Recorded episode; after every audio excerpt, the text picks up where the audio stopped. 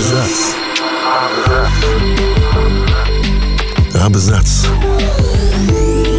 О книгах и писателях. О книгах и писателях. Всем привет, я Олег Булдаков и сегодня я расскажу вам о книгах Энтони Бёрджеса.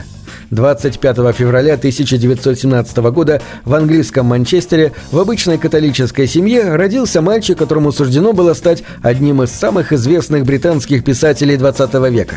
Сегодня мы вспоминаем главные книги Энтони Бёрджеса. Энтони был не просто хорошим, он был примерным мальчиком, которого с ранних лет интересовали искусство и литература. Естественно, такие интересы не могли не провоцировать школьных хулиганов, которые во все времена просто обожали задирать скромных ботаников. Позже это отразилось в творчестве автора. Если же смотреть с литературной точки зрения, то на творчество Бёрджеса в большей степени повлиял Джеймс Джойс – Ему наш герой посвятил не только целую охапку статей, но и несколько научных монографий. Однако известность писателю принесло отнюдь не исследование чужого творчества, а свои собственные книги. Бёрджес известен в первую очередь романом «Заводной апельсин» и тетралогией «Мистер Эндерби». «Заводной апельсин» — это литературный парадокс 20-го столетия – Продолжая футуристические традиции в литературе, экспериментируя с языком, на котором говорит рубежное поколение пая-мальчиков и кисок нацатых, Бёрджес создает роман, признанный классикой современной литературы.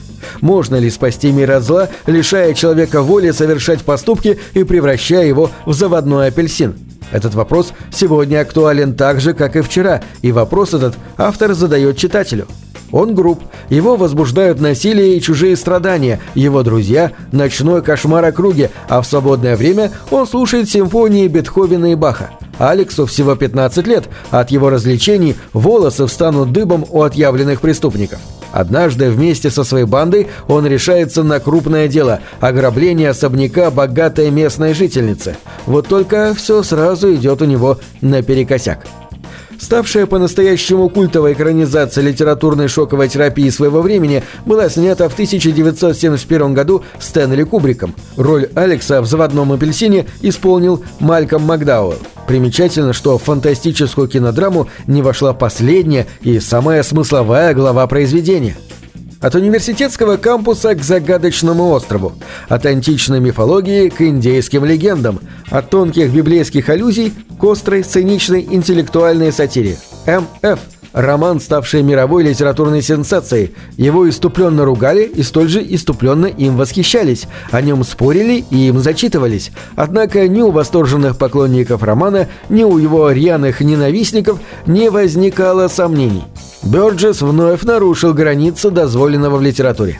Несмотря на присутствие в произведении юмора, автор снова затрагивает сложные темы свободы, нравственности, искусства и сексуальных табу. Действие романа разворачивается на несуществующем острове Кастита, где не работают привычные законы западного общества. Здесь никто не обращает внимания на блуждающего маньяка, а философы становятся цирковыми артистами. Именно сюда и отправляется американский студент Майлз Фабер, который пытается найти ответы на основные вопросы жизни. 1984 Джорджа Оруэлла – одна из величайших антиутопий в истории мировой литературы. Именно она вдохновила Энтони Бёрджеса на создание яркой, полемичной и смелой книги 1985. Бёрджес с разных ракурсов рассматривает миф о совершенстве. Он смотрит на современную утопическую традицию «Мы. О дивный новый мир» и дает краткую историю анархизма с язвительным рассказом о его внезапной реинкарнации среди молодежных культур. В первой, публицистической части книги Бёрджес анализирует роман Оруэлла, прибегая для большей полноты и многогранности анализа к самым разным литературным приемам, от воображаемого интервью до извительной пародии – во второй части, созданной в 1978 году, писатель предлагает в романе 1985 собственное видение недалекого будущего. Он описывает государство, где пожарные ведут забастовки, пока город охвачен огнем, где уличные банды в совершенстве знают латынь, но грабят и убивают невинных, где люди становятся заложниками технологий, превращая свою жизнь в пытку.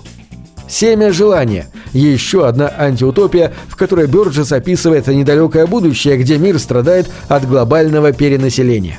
Здесь поощряются одиночество и отказ от детей. Здесь каннибализм и войны без цели считаются нормой. Автор слишком реалистично описывает хаос, в основе которого человеческие пороки. Беатрис Джоанна хочет, чтобы ее сын был жив, но ее лимит деторождения исчерпан. После встречи с врачом она видит пару влюбленных женщин, красящего губы молодого парня, плакаты с пропагандой однополой любви. Уже завтра в Министерстве бесплодия она получит соболезновательное. Вернется к работе и мужу Тристраму, а еще к Дереку, своему любовнику и по совместительству брату супруга. А потом придут неизвестная болезнь и голод. Мистер Эндерби «Взгляд изнутри» Первый роман сатирической тетралогии Бёрджеса о жизни и приключениях поэта-затворника Эндерби, начатый еще в 1963 году и завершенный в 1984.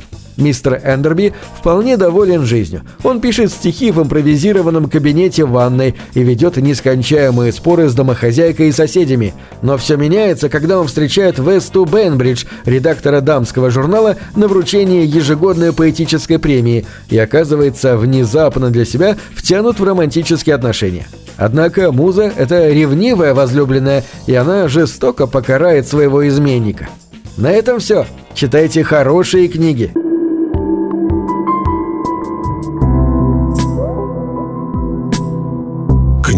Это двери, что выводят тебя из четырех стен.